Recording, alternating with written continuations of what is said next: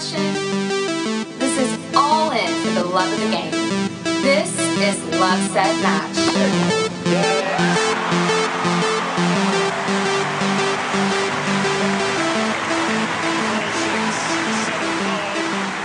I mean, Andre Agassi had this quote, you don't have to be better than everyone else in the draw when you go out on the court. Like, you have to be better than someone that's across the net. I think you got to stay active in a sport sense, you know, go out there, do some sports. I think it always makes you feel better. Maybe more tired in the very moment, but actually the rest of the day feels better. And then I think giving back as well, you know, making other people happy is going to give you a good feeling too. Welcome to Tennis Pal Chronicles, the podcast to feed your passion for all things tennis. I'm your host, Philip Kim, also known as Coach PK, the tennis pro for the Langham Huntington Hotel in sunny Southern California.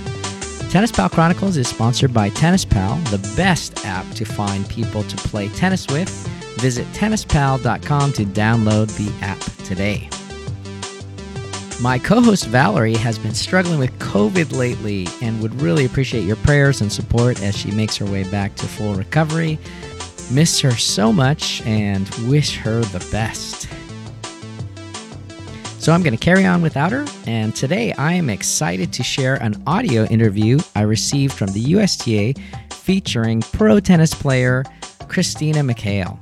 Most of you know Christina is a US player born in New Jersey who has ranked as high as number 24 in singles in the world and number 35 in doubles and has reached the third round of all four major Grand Slams. She's known for her aggressive, booming ground strokes and great footwork.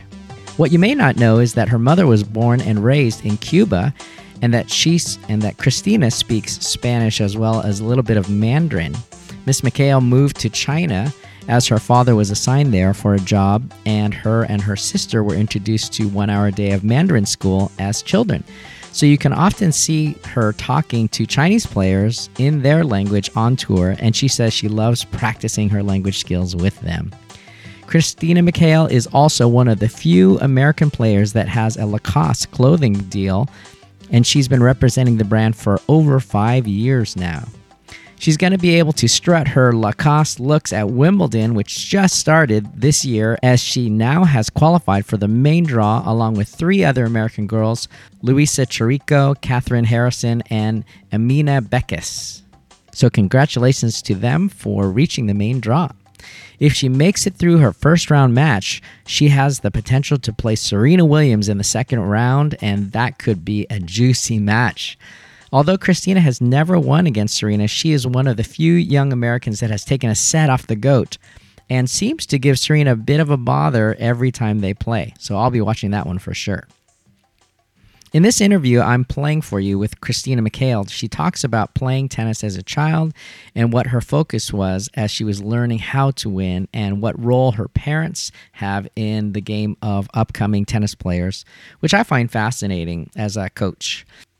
I have re recorded the low quality audio questions for clarity's sake, and I hope you really enjoy hearing her thoughts as much as I did. Christina, thanks for joining us today. Overall, what do you see as the role of parents at a tennis tournament? Yeah, I think the role of a parent at a at a tournament is really just to support their child.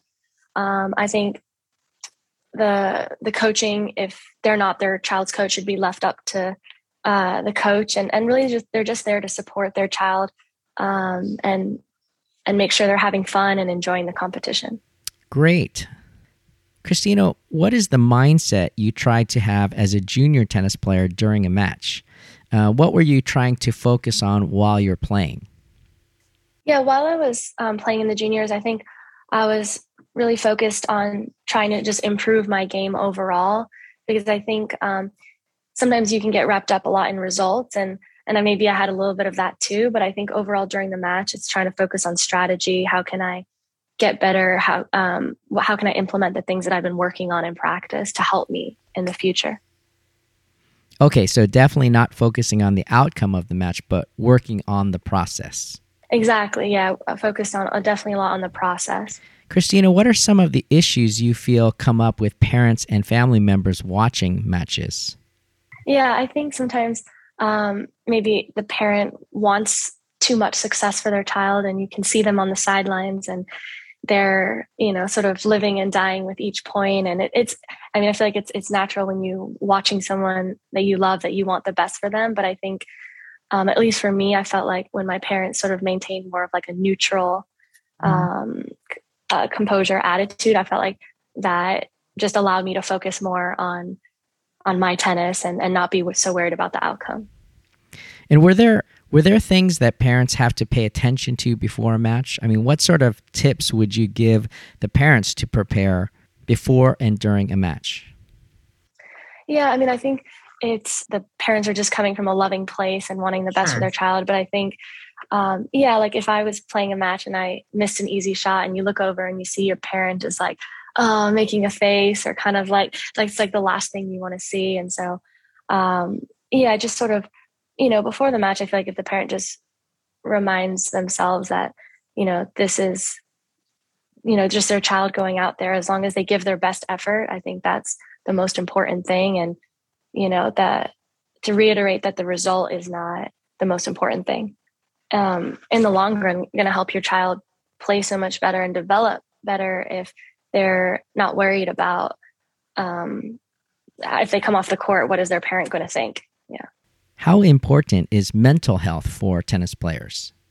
Yeah, I think it's it's so important. and I think it's definitely gaining more traction right now, and people are realizing how important it is.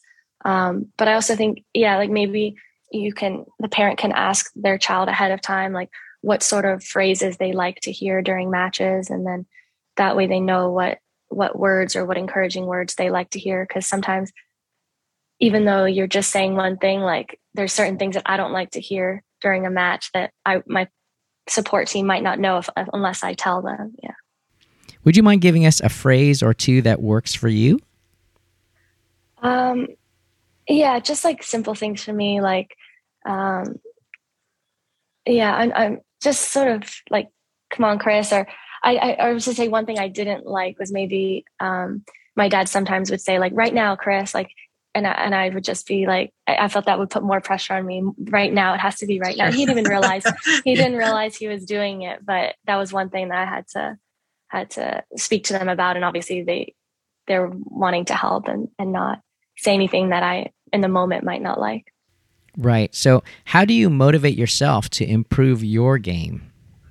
Uh, yeah, I mean, I, I definitely think just from a young age, I, I just I'm a very competitive person, and so it's kind of was just naturally in me but i think i think when i take breaks too i think that helps me refresh and stay motivated rather than periods when i just try and go go go go go and um, it actually works in reverse i think when i make sure that i'm taking breaks and times to to refresh my body and my mind too what do you feel your parents best trait or how did they help you through your tennis career yeah, I would say with my parents, I, I never felt forced into playing tennis. Like it was always my choice. And I played a lot of, they put me in to play a lot of different sports when I was younger.